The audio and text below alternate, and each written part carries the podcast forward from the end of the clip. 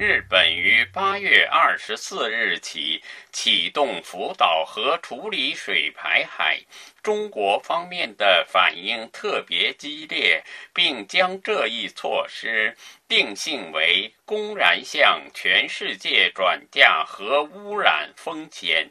要求日方停止这一错误行为，但是一个多月过去了，迄今为止，日本环境省共对福岛周边的海水进行了六次检测，结果氚等放射性物质的含量均低于设备可检测的下限。虽然中国全面禁止日本全国的水产品进口，但在日本国内并没有因处理水排海而使海产品遭受声誉受损。相反，在中国国内却出现脱离海鲜的现象，使中国渔业受到了很大的打击。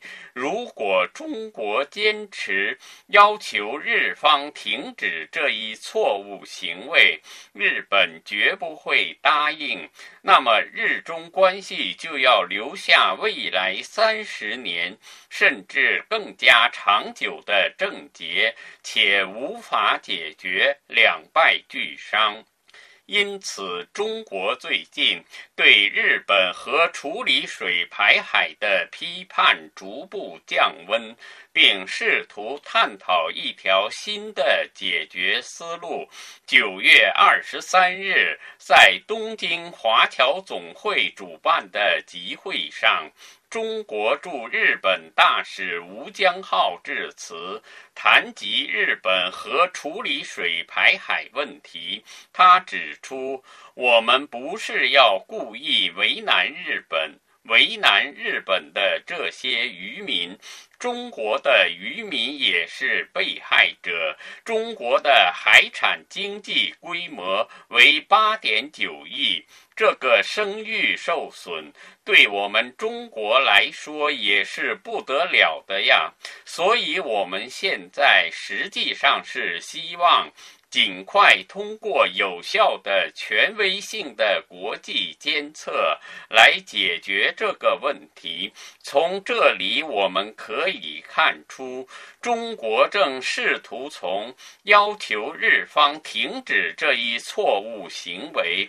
转向重点强调，通过有效的、权威性的国际检测来解决这个问题。如果建立一个有中国参与的观测和评价日本核处理水排海的新框架，且证明处理水排海是安全的。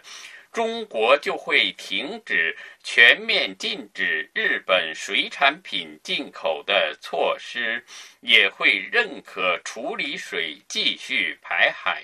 但是，笔者目前没有找到有关核处理水排海后建立的，包括中国在内的新的多国间监控机制的信息。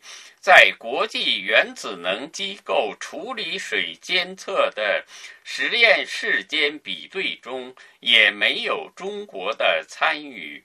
因此，笔者认为，如果真的建立了这样一个包括中国专家在内的国际机制，这个包含着许多政治和外交因素的问题，也许能够解决。